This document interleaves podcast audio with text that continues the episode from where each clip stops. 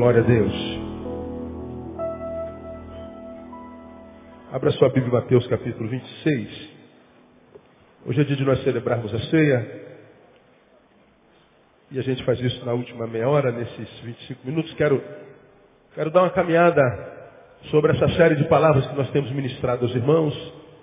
Desde o primeiro domingo de fevereiro, nós estamos, para quem vem aqui a primeira vez, desde o primeiro domingo de fevereiro, tecendo uma série de comentários sobre Santa Ceia, muito mais do que pão e vinho. Nós temos aprendido que a ceia não é uma ação gastronômica, não tem a ver com comida ou com bebida.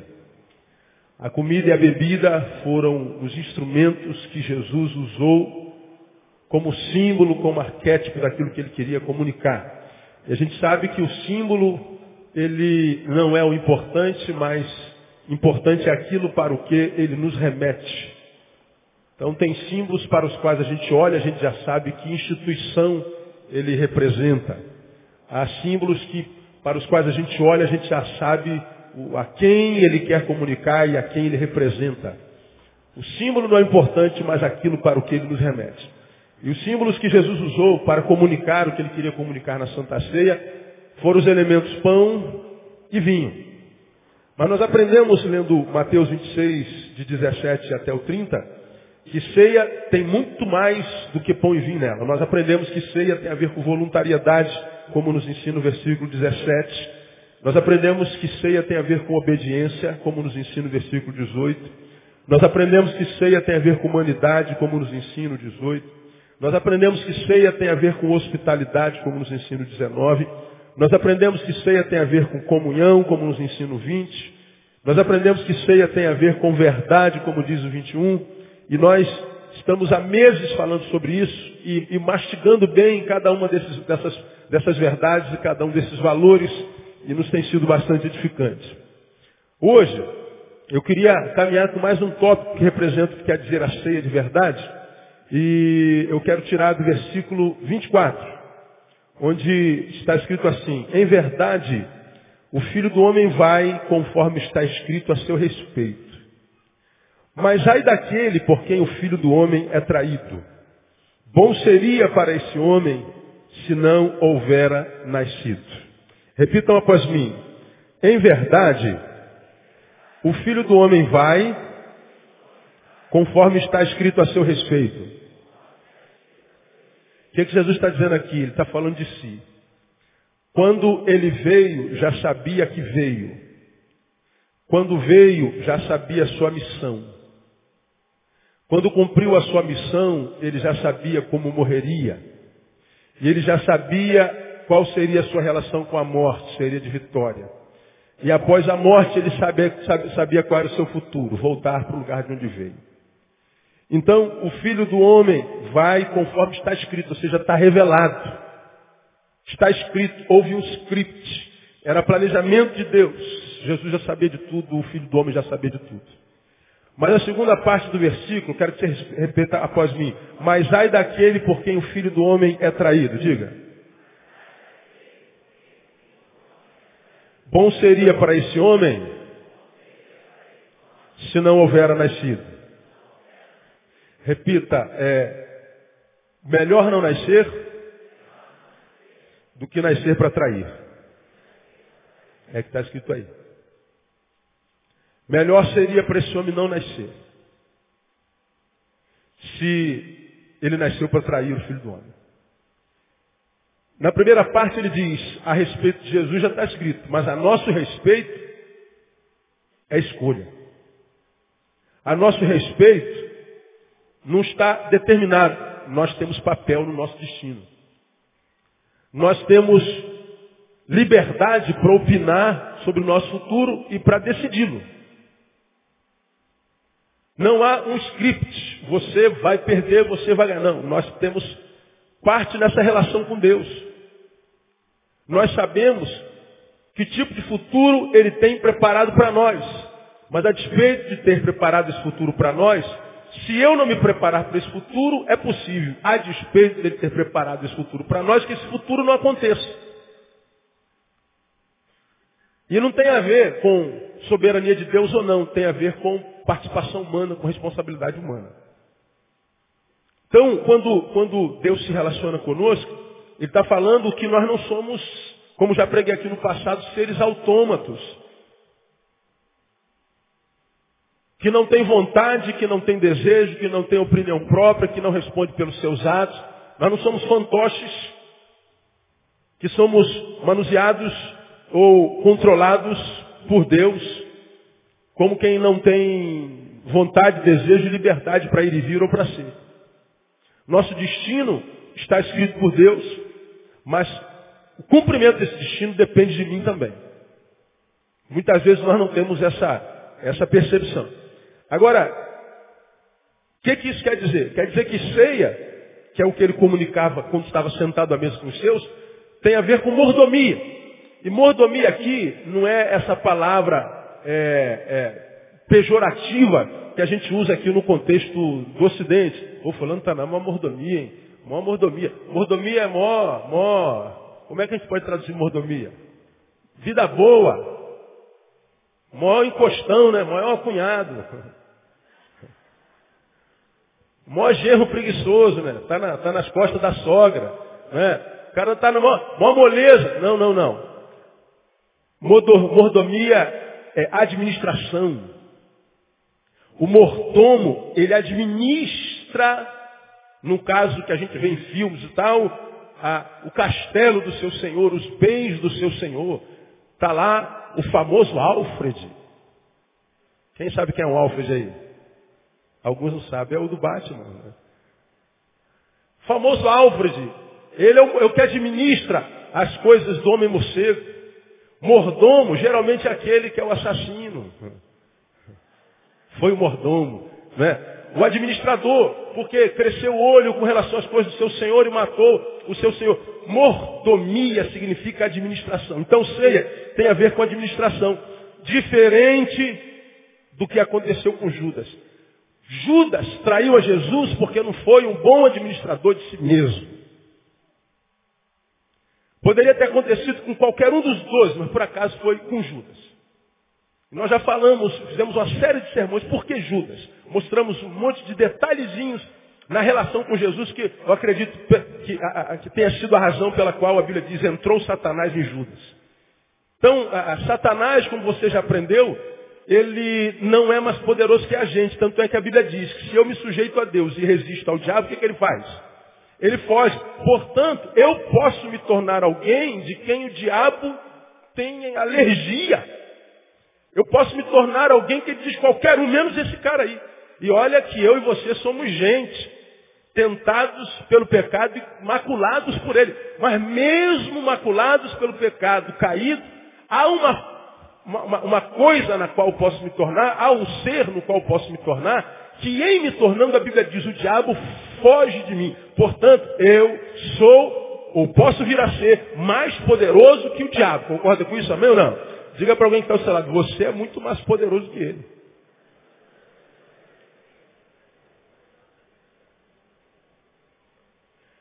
Agora segura o que eu vou lhe falar. Se eu sou mais poderoso que o diabo, mais temor do que do diabo, eu deveria ter temor de mim. Eu me encontro com gente que tem medo do diabo, tem medo de demônios. Ai, pastor, eu estou vendo vultos na minha casa. Meu Deus do céu, pastor, tem demônio na minha casa. Pastor, uma pessoa pegou, foi endemoniada ali, eu saí correndo. Por que está com medo do demônio? Você é mais poderosa do que o diabo. Então acho que você tinha que ter medo de si mesmo. Si mesmo. Você deveria ter medo dos teus eus que habitam aí dentro. Esse eu que habita com outros eus deformados dentro da gente, a gente fala muito sobre isso aqui, que são tão poderosos em si para nos matar, para nos deformar, para acabar com o projeto de Deus na minha vida, que Jesus disse assim, olha, ah, se alguém de vocês quiser vir após mim, alguém aí quer vir após mim, eu imagino que o monte eu, eu, eu, pois bem, antes de vir, deixa eu te dizer um negócio. Negue-se a si mesmo. Trata de colocar esse teu eu no lugar dele. Trata de se tornar administrador de si mesmo. Tome as rédeas da tua vida, negue o teu eu. Toma a tua cruz, depois vem e segue-me. Ele está dizendo, me seguir não é o mais importante. Mais importante é negar-se a si mesmo. Porque se você me seguir sem se negar, vai me seguir à toa. Vai perder tempo. Quantos crentes você e eu não conhecemos frustrados com a vida cristã, frustrados e decepcionados com Deus? Viraram ah, homens pedras, homens ateus. Como eu já falei aqui, o ateu nada mais é do que um crente frustrado.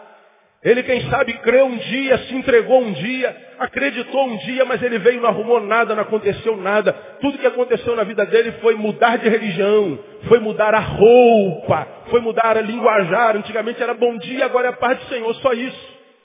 Tudo que aconteceu foi uma castração humana, se transformou no religioso, mórbido.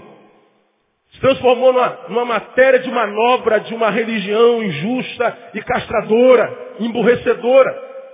E aí a gente aguenta viver castrado, sendo que nós não somos, transformando-nos naquilo que a religião quer que a gente se transforme. A gente consegue ser isso por alguns anos, mas ninguém consegue ser isso a vida inteira. Aí a gente diz assim, foi Deus, então Deus não existe nada. Deus existe, é você que seguiu a Ele sem se negar. Então eu me encontro com muita gente frustrada, decepcionada, é, é, irada, inimiga do Evangelho, inimiga de Deus, porque diz, pô, eu fui para o Evangelho e só me machuquei. Pois é, veio sem se negar, veio sem tomar a sua cruz. E Jesus está dito, tem dito, desde que, que Jesus é Jesus. Se alguém quer vir após mim, não venha de, de, direto não, irmão. Pensa um pouquinho, mastiga um pouquinho, raciocina bem se é isso que você quer. Porque vir após mim, o negócio é meio sinistro. Não é para qualquer um não. Eu não estou chamando gente para deitar na rede entre dois coqueiros e tomar Coca-Cola com limão, não. Eu não estou chamando gente só para ter sucesso, não. O meu chamado não é para você ficar rico, não é para você arrumar mulher mais bonita, homem mais bonito, carro mais chique. Chamado eu prego a igreja evangélica, mas essa igreja evangélica nem sempre pega o chamado de Jesus. Eu não estou chamando você para ser bem sucedido, estou chamando você para ser discípulo. E o meu discípulo é o seguinte, eu, eu, eu transformo você em ovelha e mando você no meio de lobos. Eu não estou chamando você para ser predador, estou chamando você para ser presa. Eu não estou chamando você para dormir na rede, estou chamando você para carregar uma cruz. Não estou chamando você para se dar bem, estou chamando você para se anular, para fazer alguém ser feliz. Eu estou te chamando para dar prosseguimento ao meu chamado. Que da mesma forma como o Pai me enviou, eu envio vocês. Ovelha no meio de lobo. E porque muitos de nós, irmãos, têm estado frustrados, porque a gente ouve do púlpito o tempo inteiro, Deus tem uma bênção para você, Deus vai derrubar todos os seus inimigos, Deus vai pagar todas as suas contas, Deus tem um milagre esperando por você. E é sempre você o centro da coisa, você é sempre o fim da coisa, você é sempre o, o, o beneficiado da coisa. E você acredita nisso.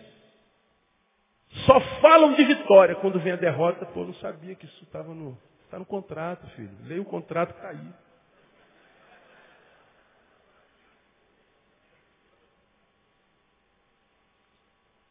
Agora, o bom disso é que a derrota à luz do Evangelho não é a mesma derrota diante dos homens, não, irmão.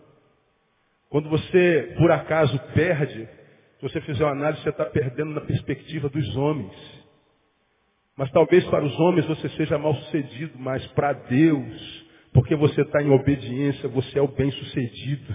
A questão de ponto de vista, quando o Danielzinho, porque foi obediente, estava sendo carregado para a cova dos leões, os inimigos dele estavam dizendo, bem feito, quem mandou ser fiel ao seu Deus. Aí, rapaziada, arrebentamos com ele, acabamos com esse moleque.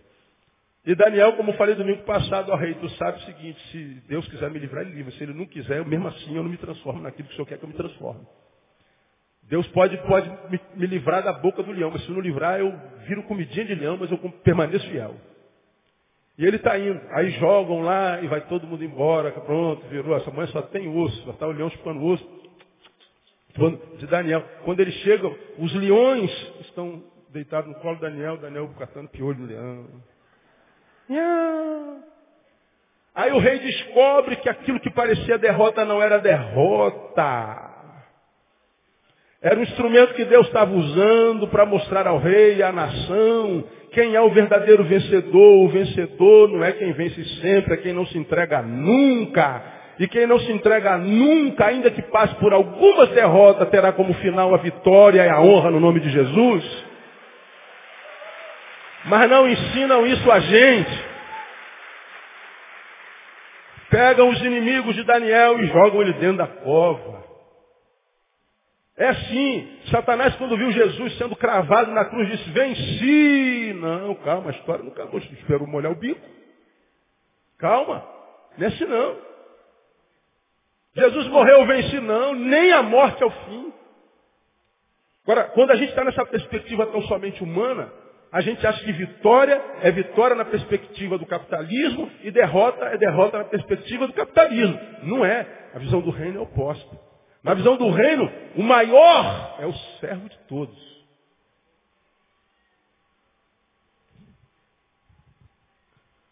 O maior, para nós, está cá embaixo. Mas como Deus olha de cima para baixo, vamos lá. O maior está embaixo. Vou subir aqui, Jesus. Eu não deveria dar esse mau exemplo. Eu não vou ficar aqui não, porque é mau exemplo. Eu vou vir para cá. O maior tá lá, é o sapato. Mas é olhando, a gente olhando de baixo para cima. Agora Deus olha de onde? De cima para baixo. De cima para baixo, para Deus, o, o, menor é o cabeça. O que está no alto é quem está lá embaixo. É me botar aqui de cabeça para baixo. E quem é que vai estar tá no alto? Minha cabeça ou meu sapato? Meu sapato. Então muitas vezes você está por baixo, está dizendo assim, pô, Deus me abandonou. Não, filho, não é como Deus está te vendo. Deus está te vendo lá em cima. É questão de ponto de vista. Agora, se você não está em comunhão com o homem, aí você está em comunhão com alguém. Quem comigo não ajunta, espalha. Quem não é comigo, é contra mim. E aí a gente tem sempre essa, essa gama de gente frustrada com Deus porque acha que Deus não abençoa. Agora, Jesus deixa muito claro, se alguém quer vir após mim, tem que negar-se a si mesmo. Se não se negar, não vem após mim, vai perder tempo, cara. Vai, vai, vai, vai para a praia, cara. Dorme até 11 horas da manhã, vai vir na igreja fazer o quê? Vê de dar dízimo, compra um tênis novo, compra uma rosa para tua mulher. Você não se nega a si mesmo, não vem para. Vai para qualquer outra religião, mas não vem com esse negócio de se relacionar com Jesus, que é bobagem. Vai perder tempo, você só tem uma vida para viver, pelo menos vai alimentar a tua carne. Vai para o inferno, mas pelo menos a carne foi feliz. Agora, se vai seguir a Jesus, ele está dizendo, tem que negar-se a si mesmo tomar a sua cruz. Agora, tomar a sua cruz não é a cruz de Jesus. Essa é uma, uma visão que a gente precisa ter e não perder de vista jamais. A tua cruz não é a cruz da maldição. A tua cruz não é a cruz da dor. A tua cruz não é a cruz pesada. Porque toda vez que a gente fala de cruz, a gente a, a, associa ao sofrimento. E alguma, não, minha cruz é meu, meu, meu marido, pastor. Meu marido é minha cruz. Minha cruz é minha sogra que mora lá em casa. Eu tenho que carregar aquela cruz, pastor. Aquilo é karma. A gente nem espírita aí fala, é karma. Minha cruz é meu chefe. Então a gente associa a cruz sempre na perspectiva da maldição. A cruz da maldição que carregou o pecado foi de Jesus. A tua não. Você não aguentaria carregar aquela cruz. Mas muitas vezes a cruz que a gente carrega é como aquela que Jesus disse para sua mãe, mulher, eis aí teu filho, filho, eis aí tua mãe. Como quem ensina para nós que não há nenhuma mulher que não tem um útero doida para ser mãe para alguém, e que não há um filho, mesmo que seja dentro de um grande homem, que não seja um bebê querendo o colo de uma mãe.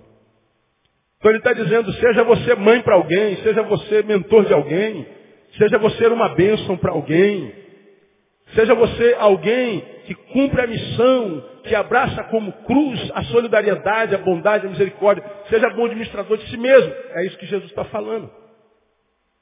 Então tem a ver com mordomia. Já que nasceu, Administre-se a si mesmo com sabedoria. Não faça como Judas. Faça a sua vida valer a pena. É isso que a Cia está comunicando aqui. Agora consideremos, para a nossa reflexão bem rapidinho, vamos, vamos usar um pouquinho de administração diária. Já falei sobre isso aqui há muitos anos atrás, mas numa outra perspectiva. Administrar-se a si mesmo, administrar-se bem. Quantos dias, quantas horas tem seu dia? Diga para mim. 24 horas. Quantos dias, quantas horas tem seu dia? Diga 24.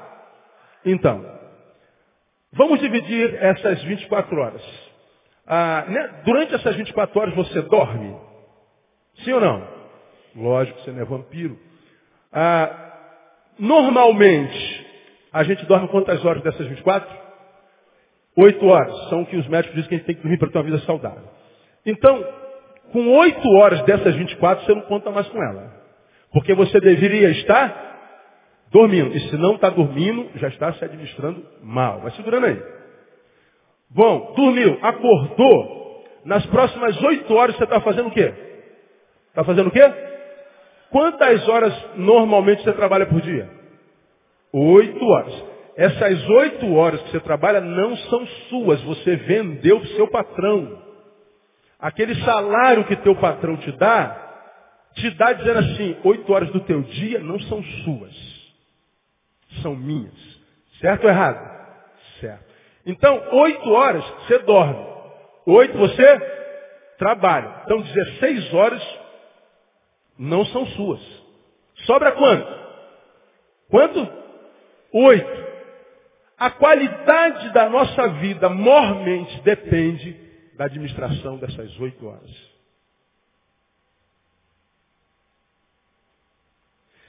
Quem é que está doente nas emoções, no espírito, no corpo? Quem não administra essas oito horas. Quando eu não administro bem essas oito horas, eu começo a roubar das outras 16. Que na verdade deveriam ser inegociáveis. Eu preciso dormir para conseguir trabalhar. Eu preciso trabalhar para poder comer e conseguir dormir para continuar trabalhando e continuar comendo. Eu preciso de dormir oito horas. Eu preciso trabalhar. Não há negócio. Ah, pastor, eu durmo três horas. Diga para você como é que estão suas emoções. Diga como é que está a tua irritabilidade. Diga para você o tamanho do seu pavio, se é que ainda tem algum. Diz para você como é que está a tua qualidade de vida. Diz como é que está teu casamento. Não sabe dizer. O problema é seu. Ah, pastor, eu gosto muito de trabalho. Então trabalho 12. Diga como é que está a sua saúde. Veja como é que está seu filho. Senta um pouquinho com seu filho e tenta ouvir o coração dele. Tenta lá ouvir. A vida, ela depende prioritariamente da administração das oito horas, que na verdade são as horas que nós temos no dia. Em verdade, nosso dia tem oito horas. Ora, se são oito horas, a gente tem que considerar prioritariamente as nossas necessidades básicas. Eu vou, eu poderia citar aqui um monte, mas vou citar três necessidades básicas. Primeiro, vida espiritual, Segundo, comunhão. Terceiro, família. Vida espiritual, família e lazer, digamos assim. Investimento na vida espiritual. Porque a Bíblia diz que a gente deve buscar primeiro o quê? O reino de Deus. Então ele está dizendo, como vocês são um ser bio, psíquico, espiritual, vocês são uma trindade, como trindade é Deus e nós somos criados à imagem e semelhante dele um ser biopsíquico espiritual, ele está dizendo, a vida espiritual é o que você deve tratar primeiro. E quando a gente fala de vida espiritual, a gente não fala só de vir para a igreja. Porque tem lugares de igreja para a gente vai, que a gente entra e sai pior. Você vai ruim para a igreja, volta pior para a igreja. E a gente vai ruim para a igreja, volta pior para a igreja, vai ruim para a igreja, volta pior da igreja, a gente para de ir para a igreja. A gente diz, a igreja que é o problema. É, a igreja pode ser um problema, mas quantas igrejas tem por aí? Então, vida espiritual não é só ir para a igreja. A vida espiritual, ela se manifesta de forma equânime e saudável, passando por três dimensões. A primeira, a, a dimensão da devoção.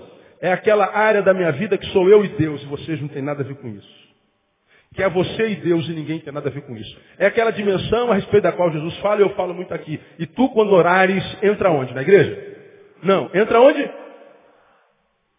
Não, vamos, vamos, vamos falar como está lá. E tu, quando orares, continua. Entra onde? Não, não. Entra no, diga, teu. Diga, teu quarto. Não é qualquer quarto. Qual quarto você tem que entrar? Quarto é o lugar da minha particularidade. Quarto é o lugar onde você fica pelado, irmão. Quarto é o lugar onde você faz amor com a sua mulher. Quarto é o lugar onde você é o que você é com maior intensidade. Quarto é o lugar da tua privacidade, da sua subjetividade. Ele está falando, é você e Deus. Ninguém mais, nem mulher, nem filho, é você. Isso é subjetivo. Tu, tu, você, uno. Quando orares, ele está dizendo, entra no teu quarto. Ele está falando que para quem quer ter uma vida espiritual saudável, não basta só entrar na igreja. Preguei aqui bem pouco tempo atrás sobre isso. Quando a gente entra na igreja, a gente não entra como uno, a gente entra como corpo. Aqui é uns aos outros. E o que Deus revela aqui, revela para o seu corpo. Mas Deus tem coisas que só servem para um, para o membro. Por exemplo, há uma coisa no meu dedo que só o dedo tem, por exemplo, o quê? Unha. Tem alguma outra parte do teu corpo que tem unha? Então não adianta eu ir para a reunião enquanto o corpo, Deus abençoa a teu corpo inteiro com unha. Eu virar um ser escamado, não ia dar certo.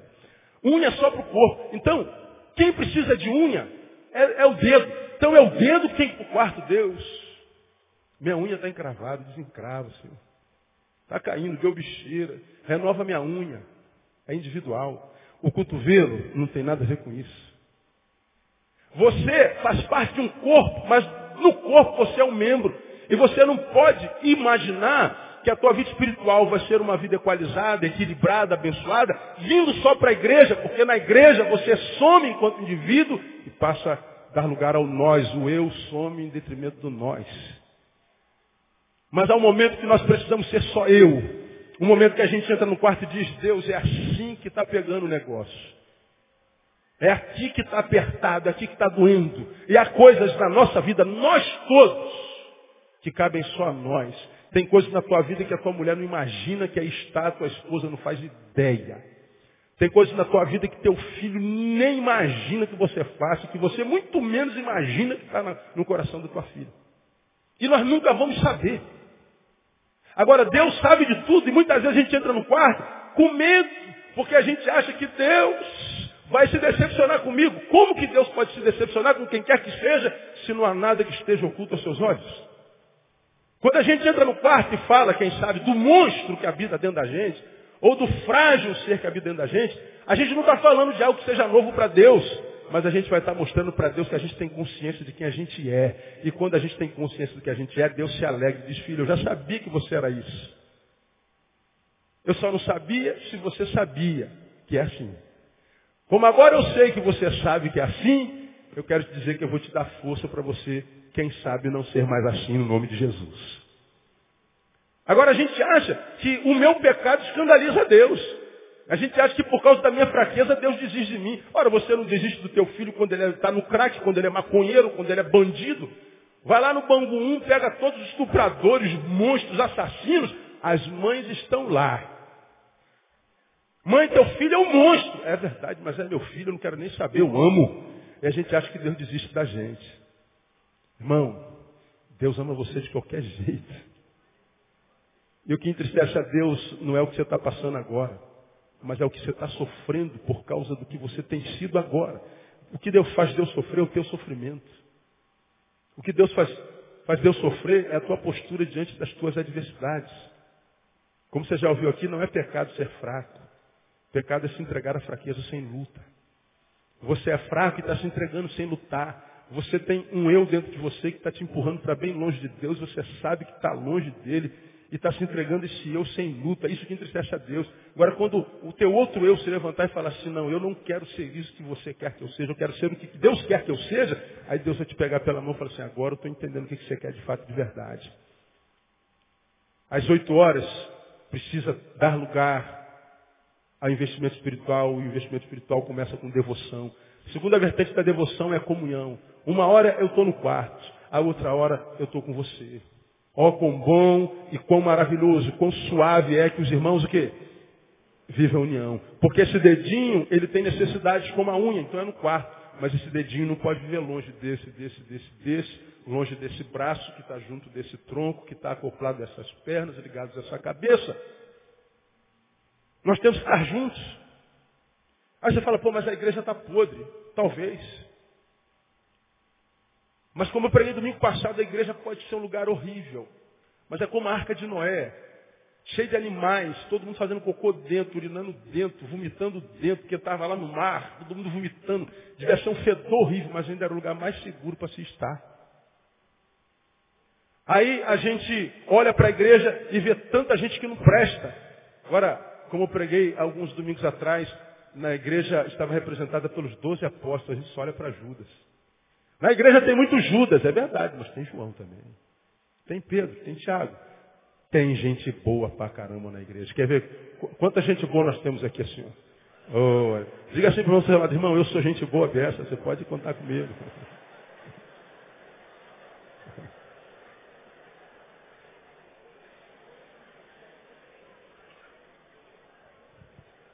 Agora não. A gente vem para a igreja e só olha para o Judas. Tem pessoas que falam assim, pô, pastor, eu sou bate pesado na igreja, mas eu sou a igreja, eu estou dentro dela. Eu não sou como alguns que saíram da igreja e jogam pedra na igreja. Quando eu bato na igreja, estou batendo na minha cabeça, estou dando testada na, na parede, tenho tentado fazer a minha parte. Agora, eu não vou deixar a igreja por causa do Judas. O Judas ele tem que sair da igreja, o problema é dele. Pastor, aquele irmão é falso, então manda ele sumir daqui. Eu que vou ter que sumir? Aquela irmã é fofoqueira, corta a língua dela, o problema é dela. Agora, eu, eu vou sair daqui por causa dela? Sai fora, rapaz. A igreja tem um monte de gente falsa, é verdade, tem gente que não vale nada. Mas tem sempre alguém, irmão, de quem você pode se lembrar.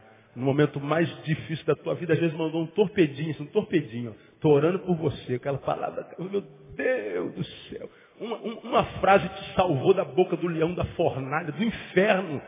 Agora, por que que lembrou de você? De você. Já recebeu uma palavrinha dessa alguma vez na vida? Um, um torpedo, um, um e-mail, um telefonema. Cara, não sei porquê. Eu senti de ligar para você hoje. Você não tem noção, cara. Você tinha que ter ligado, salvou minha vida. Sempre tem alguém que faz assim. Agora a gente não. A gente só olha para quem nos machucou. A gente se afasta da comunhão, o diabo está fazendo uma festa, a gente vamos celebrar. Traga champanhe porque eu consegui tirar mais um otário da comunhão. É um dedinho que está longe do corpo. Logo, logo vira esqueleto. Tem que estar tá na comunhão. Mas não, a gente vai roubando a comunhão, né? Você está cansado, você rouba de que horas? Do, da comunhão. Você quer sair para se divertir, mas sai quando? Sábado à noite, fica até seis horas da manhã, aí rouba da comunhão. Toda vez que a gente quer roubar de algumas horas da nossa vida, a gente rouba do tempo da comunhão, do tempo da igreja, do tempo da escola bíblica, do tempo da reunião do grupo de, de compartilhamento. A gente vai roubando. Aí nós sabe que roubando está sendo roubado. Então, a vida espiritual passa pela devoção, pela comunhão e pelo serviço. Como Jesus disse, eu vim não para ser servido, mas para servir. Ora, se ele que é o Senhor servir, imagina eu, eu tenho que ser útil, cara. Eu tenho que arrumar alguma coisa para fazer. E lembrando sempre que alguma coisa para fazer não tem que ser especificamente dentro da igreja, porque dentro da igreja não há cargo para todo mundo, não há espaço para todo mundo, não tem como dar cargo para 3 mil, 2.500 pessoas. Agora, quando você está lá na tua faculdade servindo, quando você está lá no seu trabalho, você faz parte da CIPA, você faz parte do grupo acadêmico da sua faculdade, você está envolvido com a associação de moradores, você está sendo voluntário num lugar, entra lá no site voluntário, seja voluntário, vai abençoar alguém, vai fazer caridade. E aí no dia do juízo você vai dizer, meu filho, entra para o gozo do seu Senhor, porque eu tive fome, você me deu de comer, tive sede, me deu de beber, me deste de beber, tive frio, você me deste um agasalho, tive, tive doente, você me... Mas Senhor, eu não me lembro de ter feito nada disso, disso pelo Senhor. Não, filho, quando você fez para qualquer um daqueles meus pequeninos, você estava fazendo para mim. Eu sou útil a Deus quando sou útil a alguém. Agora tem um monte de ser humano parasita se a vida de qualquer pessoa dependesse dele, não haveria mais pessoas na terra, ele seria o último. Porque ele vive em torno do seu umbigo. Agora esse cara vem para a igreja e pede a Deus para abençoá-lo. Como que Deus vai te abençoar, ô parasita? Me abençoa, Deus. Deus fala, por que, que eu te abençoaria se você não abençoa ninguém? Olha para mim, como é que eu vou olhar para você se você não olha para você? Só pensa em você, pô. Por que, que eu te daria se eu sei que você não vai compartilhar? Por que, que eu te daria se eu sei que a minha bênção vai terminar em você? Você é o fim da bênção no meu canal. Claro que Deus não vai abençoar. Vai ficar assim como está. Porque se Deus me dá pão, me dá pão para matar fome. Mas como Deus é generoso, geralmente Ele manda pão demais. A gente permite que o pão endureça e não mata a fome de ninguém. Cito Cíntia de novo. Colega de faculdade, numa administração dela, disse assim, ah, eu não acredito em Deus porque é, tem fome na terra. Aí Cíntia falou, mas o que, que Deus tem a ver com a fome na terra? É Deus não é o Senhor, não é o contrário de tudo, então não tinha que ter fome na terra. Mas por que, que tem fome na terra? Porque você tem dois pães e não divide um. Só tem gente com fome porque tem gente que tem dois pães. Chega na sua casa e diz, não tem um monte de pão duro lá na dispensa. Que às vezes nem torrada você faz, joga fora. Agora a gente quer que Deus abençoe. Tem gente que vive numa M danada, é, é, financeiramente, não dá, a coisa não flui, não rola. Aí ele entra numa igreja o pastor fala assim, não está rolando porque o diabo está te comendo e, e, e, e, dá mais oferta que acontece. Aí tu dá mais oferta, fica mais dura ainda. Aí se sente culpado porque Deus não te abençoou. Por quê? Porque o pastor pega um cara e bota aqui, olha, eu, eu, eu, eu cheguei com Fusquinha, eu estou com, com, com Activia. Activia é, não é Activia não. Activia é iogurte. Como é o nome da, da... Aptiva. Captiva. Captiva. Captiva. Eu estou tão longe da captiva, estou mais para Activia. Captiva é um daqueles carrão grandão, 4x4. Aí o cara bota assim, eu cheguei de fusquinha, estou com captiva, cheio de Activia dentro. Você faz bem para o intestino. Gostou.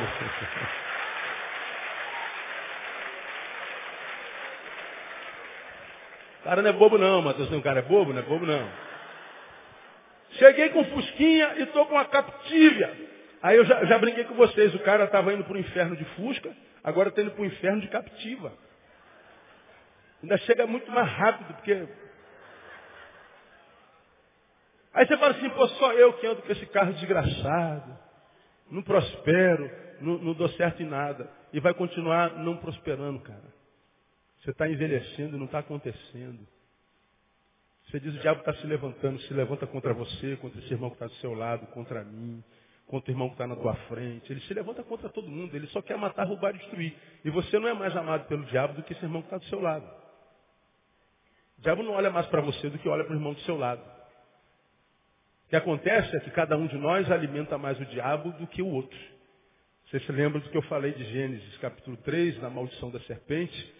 Deus disse que a serpente se alimentaria do pó da terra, e até hoje cobra não come pó. Quando a Bíblia diz que Satanás se alimentaria do pó da terra, pó da terra é o que eu produzo no caminho. Eu estou andando, eu estou produzindo. Estou levantando poeira. Meus dejetos existenciais, emocionais, estão ficando. Meu rastro. Pó da terra é o que eu deixo no caminho, é o que eu vou produzindo. Satanás se alimenta do que eu produzo. Satanás se alimenta do meu pó.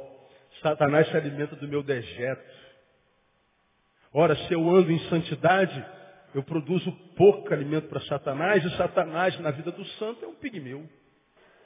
Agora, para outros, a gente vai produzindo tanto lixo, tanta podridão, tanta individualidade, tanto egoísmo, tanto umbiguismo.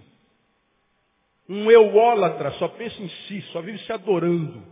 Não produz nada, parasitismo, maldade, perversidade. Não quer nem saber de ninguém. Você só vai produzindo lixos horríveis. Satanás para você é um gigante, é o Mike Tyson. Pô, pastor, Satanás está me esmagando. É porque você está alimentando ele demais. Cada um tem o diabo do tamanho que merece. E cada um tem de Deus a proporção da sua fome. Porque se você tem fome de Deus, o tamanho de um pão francês é um pão francês de Deus que você terá. Agora tem gente que tem tanta fome de Deus, pastor, eu quero uma rabada de Deus, eu quero uma feijoada completa. Você vai ter uma feijoada completa de Deus, porque Deus abençoa você a proporção da sua fome.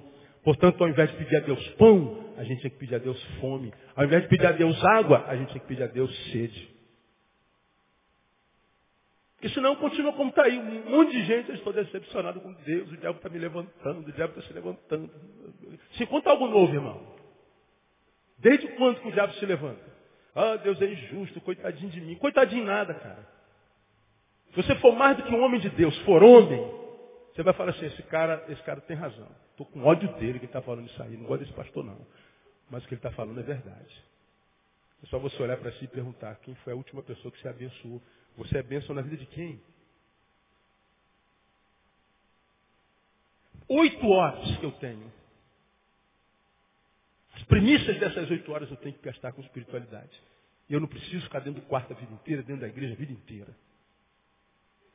Eu passo mais tempo, talvez, dentro da academia do que dentro da igreja. Eu passo mais tempo, talvez, sentado à mesa, almoçando, jantando com alguns amigos, do que dentro do meu gabinete orando. Mas eu estou na igreja todo dia, porque sou pastor, se não fosse, não estaria. Estou dentro do meu gabinete todo dia lendo a palavra, talvez se eu fosse pastor também não lia, porque eu tenho que ler a palavra, mesmo que eu não queira, eu tenho que pregar. Agora, nós temos que ter durante o dia essa dimensão espiritual. Você não é um pedaço de carne andante. Administrar a nós mesmos tem a ver com investimento na vida espiritual, devoção, comunhão e serviço. Tem a ver com família. 1 Timóteo 5, 8. Se alguém não cuida do seu, dos seus, principalmente da sua família, nega a fé e é pior do que o incrédulo. Preguei sobre isso no domingo passado. Quem não cuida da sua família é pior do que o incrédulo. Incrédulo é aquele que, como preguei no domingo passado, tirou da sua família a dimensão espiritual. Portanto, é o materialista. Deus está falando assim, o pior no que o homem pode se tornar é no materialista, porque o materialista não valoriza nem a família. O traficante pode odiar todo mundo, mas o filho dele lhe ama. Tu pega o homem mais bárbaro do mundo, ele ainda tem uma mãe que ele ama. Agora o incrédulo olha para a família e vê uma matéria, exclui dele a dimensão espiritual. E Deus está dizendo assim, a pior coisa no que homem pode se transformar no materialista. O materialista é aquele que não cuida da coisa do espírito. Ele só quer ter, ter, ter. Filho, papai está ausente porque quer te dar o melhor. O melhor que um filho pode ter do pai é a presença do pai, é a amizade do pai, é a presença da mãe, a amizade da mãe. Não é um Playstation, não é uma moto, não é um carro, não é porcaria nenhuma, porque a moto não dura para sempre. O pai dura. Mesmo depois de morto, ele continua falando no coração do filho. Alguns de vocês tem, está aí com 80 anos de idade lembra do pai. Pastor, meu pai me dizia. Arnaldo, quantos você tem, Arnaldo? 65, é o chefe de obras da nossa igreja. Você conversa com o Arnaldo cinco minutos, ele pensa que a gente não repara, não repara. Toda hora ele fala assim, pastor, meu pai me ensinava, que era pedreiro igual a ele. Estou aqui, meu pai me dizia, pastor, 65 anos. Quantos anos teu pai está morto, Arnaldo? 15 anos. O homem está com quase 70, mas não esquece do pai, não sabe por quê? Porque o pai poderia não ser aquele que abraçava, beijava e lambia. Senta aqui, meu filho, deixa o pai te ensinar como é que acontece. E às vezes na, na brutalidade dele lá, na ignorância intelectiva dele. Mas o filho está captando o que papai está dizendo, o que mamãe está dizendo. Depois de velho não esquece mais. O filho vai lembrar que você esteve lá naquela festinha da escola. O filho vai lembrar que ele dizia que você acampou com ele. Você foi para o cinema com ele. Agora a bicicletinha ele esquece. Que ele vai ter muitas durante o dia. Pai e mãe, ele só tem um. Então nessas oito horas eu tenho que ter tempo para a família. Aí, por último, para a gente terminar, já passei do horário 15 minutos. Ah, faltam 15 para meio-dia. Lazer. Lazer, irmão, é tão importante como como trabalhar, como comer, como família, como, como vida espiritual e tudo. Só que a Bíblia não fala de lazer, né? Foi escrita num contexto muito difícil, onde nem a mulher era mulher, a mulher era uma coisa. E aí nós somos muitas vezes é, crentes que interpretam a Bíblia na literalidade dela, isso quando nos convém, e a gente não tem intimidade com o lazer, com o prazer. A gente acha que lazer é uma coisa de só menos importância. A gente acha que sair para jantar com a mulher e com os filhos, é, passar um final de semana num hotel, eu vou gastar dinheiro com bobagem, pastor. A gente nunca tem dinheiro para ir para o retiro de casais, para ir para um jantar de namorados. A gente não tem dinheiro para ir para o retiro de casais. Agora, se morrer de hoje para amanhã, você vai ter que arrumar R$ 1.500 para enterrar. Tu vai arrumar esses R$ 1.500. Para a morte você arruma. Para viver você não arruma. A vida fica só restrita ao dever. Trabalho, casa, casa, trabalho. Trabalho, casa, casa, trabalho. Casa, igreja, igreja, casa, casa, igreja, igreja, trabalho. Então a vida vai ficando um enfado. Não sai para dar um sorriso, para contar uma piada. Para falar uma bobagem. Para sentar e. Mas sentar, pastor, para fazer o quê? Nada. Fazer nada. Aí quando você senta para fazer nada, para ver um filme, aí você fala assim, meu Deus do céu, tanta coisa para eu fazer, eu estou aqui nada. Você faz nada com culpa. Como que fazer nada fosse coisa de só menos. Irmão, não é. Escuta o que eu vou lhe falar. Deus criou o dia, a, a, a criação, quantos dias? Seis. E é o sétimo dia? Pergunta, Deus precisa descansar? Deus não tem corpo, cara, igual a mim. Igual eu falei alguns anos atrás, um irmão da nossa igreja estava comentando que, que eu estava de férias. Aí o, o, o super crente falou assim, é, teu pastor tira férias, é? O diabo não tira férias, não. Olha, claro, o diabo não tem corpo, nem tem ovelha, como você, eu diria para ele. Não tem que te aturar. Agora, eu tenho corpo. E Deus pegou um terço do dia que ele me disse assim, dorme. Porque teu corpo tem limite. Descansa. Você ouve tanto em falar sessão de descarrego? Sessão de descarrego se dá, irmão, é no lazer. É no jogar bola com seu filho. É no dar um mergulho na praia. É no rolar naquela areia, virar bife milanesa. É, é, é comer churrasquinho na praça, é sorrir. É dar uma, dar uma desanuviada do lugar do, do qual, no qual a gente está o tempo inteiro. Sempre a mesma coisa, a mesma coisa. Todo carro, irmão, seja o Fusquinha velho ou a Captiva,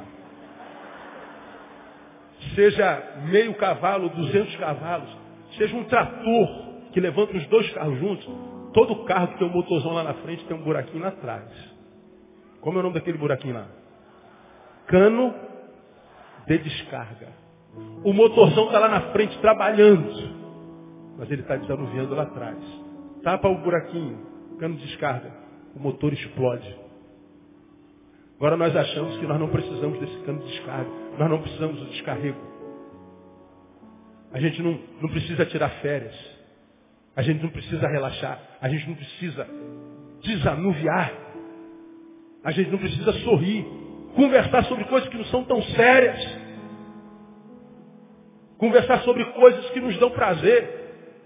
Porque do dever a gente não tem como fugir. Nós temos que cumprir a missão. Nós temos que trabalhar, nós temos que atender o cliente, nós temos que capinar. Nós temos que atender as pessoas, nós não temos jeito, nós temos que aturar aquele mala que a gente tem que aturar semana inteira. Ora, como é que eu suporto a energia negativa que aquele mala, que aquela ambiência, que aquela gente, aquele lugar lançou sobre mim? No lazer. No prazer. E prazer é uma palavra que não soa bem na cabeça do crente, porque toda vez que fala em prazer, ele pensa em pecado. E não é. Precisamos parar para sorrir um pouco, irmão, para jogar um pouquinho, para correr um pouquinho, para pisar na grama. Para ser gente como qualquer gente é. Esquecer um pouquinho religião, ser só humano. Esquecer um pouquinho o diabo e, e, e, de Deus a gente não tem como esquecer porque ele habita dentro da gente. Ser só humano. Nessas oito horas, se eu tiver investimento no espírito, na vida espiritual, tiver investimento na minha família, investir no meu lazer, a minha vida começa a se equilibrar. Termino lembrando a você que você é a composição de cinco sentidos. Vamos lá. Isso aqui é o quê? Visão, olfato. Você é cinco sentidos. Teu paladar está muito bem alimentado. Você toma café, almoça, lancha, janta e lancha de novo. Então, um dos teus sentidos está legal. Agora, teus olhos têm fome, precisa ver lugares novos. Teu ouvido tem fome, precisa ouvir coisas novas, coisas boas. Ouvir gente boa, ouvir música boa. Música boa, não estou falando que, que, que tem, todo, todo, todo salão de baixo. Música gospel ou música secular? Música, música secular ou não é música gospel? Isso, isso, isso é para quem está lá embaixo, irmão. Música só existe duas, a boa e a ruim. Acabou. Então ouve música boa. Inclusive é secular, pastor, é música boa. A gente quer comparar. A, a, a, eu não vou falar sobre isso, que a gente sai, a gente sai da vertente. E tem gente aqui que ainda não capta, né? Ainda está tá achando que música evangélica ou secular é aquela que é composta por evangélicos ou por quem não é evangélico. Aí tu pega umas músicas compostas por alguns crentes. Se você soubesse da vida deles, se tu soubesse que tipo de vida nojenta que vive, você não cantaria a música dele nunca. Tem gente que nunca entrou numa igreja evangélica, mas compõe músicas que são eternizadas. Passam de geração em geração, são cantar de geração em geração. Que mexe até com o mais santo dos santos, com aquele crente que se acha mais santo que Jesus. Só que ele finge que aquela música ele não gosta. Porque não foi composta por crentes. Aí tu vê a vida do miserável. Precisamos de cultura. Precisamos de conhecimento, de leitura. Precisamos diversificar, precisamos, precisamos ser gente, cara. Aí a vida começa a equilibrar. Meus ouvidos precisam ouvir. Meu nariz precisa sentir cheiro bom.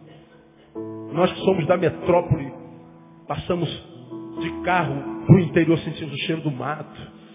Que cheiro de mato bom. é cheiro novo, a gente gosta de bom perfume, como a gente odeia a gente fedorenta. Faz mal para a alma, dá vontade de vomitar, porque o nosso nariz tem cheiro. Nós temos necessidade de abraço, de toque, de afeto, de ver lugares, ouvir, sentir cheiros novos. Nós precisamos alimentar os cinco sentidos. E o nosso equilíbrio depende da alimentação dos cinco sentidos, porque os cinco sentidos é o que nós somos. Quando a gente tira um sentido desse, por exemplo, eu não ouço, eu sou surdo. O surdo é um deficiente. Há muitos seres humanos deficientes na Terra, porque têm ouvidos e não ouvem nada novo, têm olhos e não veem nada novo. Tem nariz, mas não sente cheiro de nada novo, não usa. É sempre aquilo ali. Não diversifica. A Terra continua sendo o jardim que Deus criou para nós. A diferença é que a gente agora conhece o bem e o mal. Tem que separar mas está cheia da glória de Deus. E a gente está ali fazendo a mesma coisa. Para a glória de Jesus, pastor. A minha glória não, eu, eu queria que você vivesse com intensidade. Mas você burrificou e vive essa vida mentirosa. É tudo menos gente, é tudo menos o que é. Péssimo administrador de si mesmo. Aí não sabe por que a vida está ruim. Quer vir após mim? Negue-se a si mesmo. Administre-se a si mesmo. E lembra, teu dia não tem 24, teu dia tem 8 horas. 8 horas. Igual minha nutricionista fez uma reeducação alimentar geral desde o ano passado. Ela falou assim, Neil, sabe qual é o nosso problema? A gente come para muitas horas. Você só precisa se alimentar para 3 horas. Então, ao invés de botar um prato que vai durar até a janta, bota um prato que dure só 3 horas. Quando for 3 horas, você come mais um pouquinho que dure 3 horas. Rapaz, é mesmo. Às vezes tu bota um prato que parece que Jesus vai voltar. Já que ele vai voltar, então vamos. Bah! A pastora não consigo emagrecer. Quem está entendendo essa palavra? Deus abençoe você com ela, em nome de Jesus. Te faça um bom administrador de si mesmo. Em nome de Jesus. Pastores.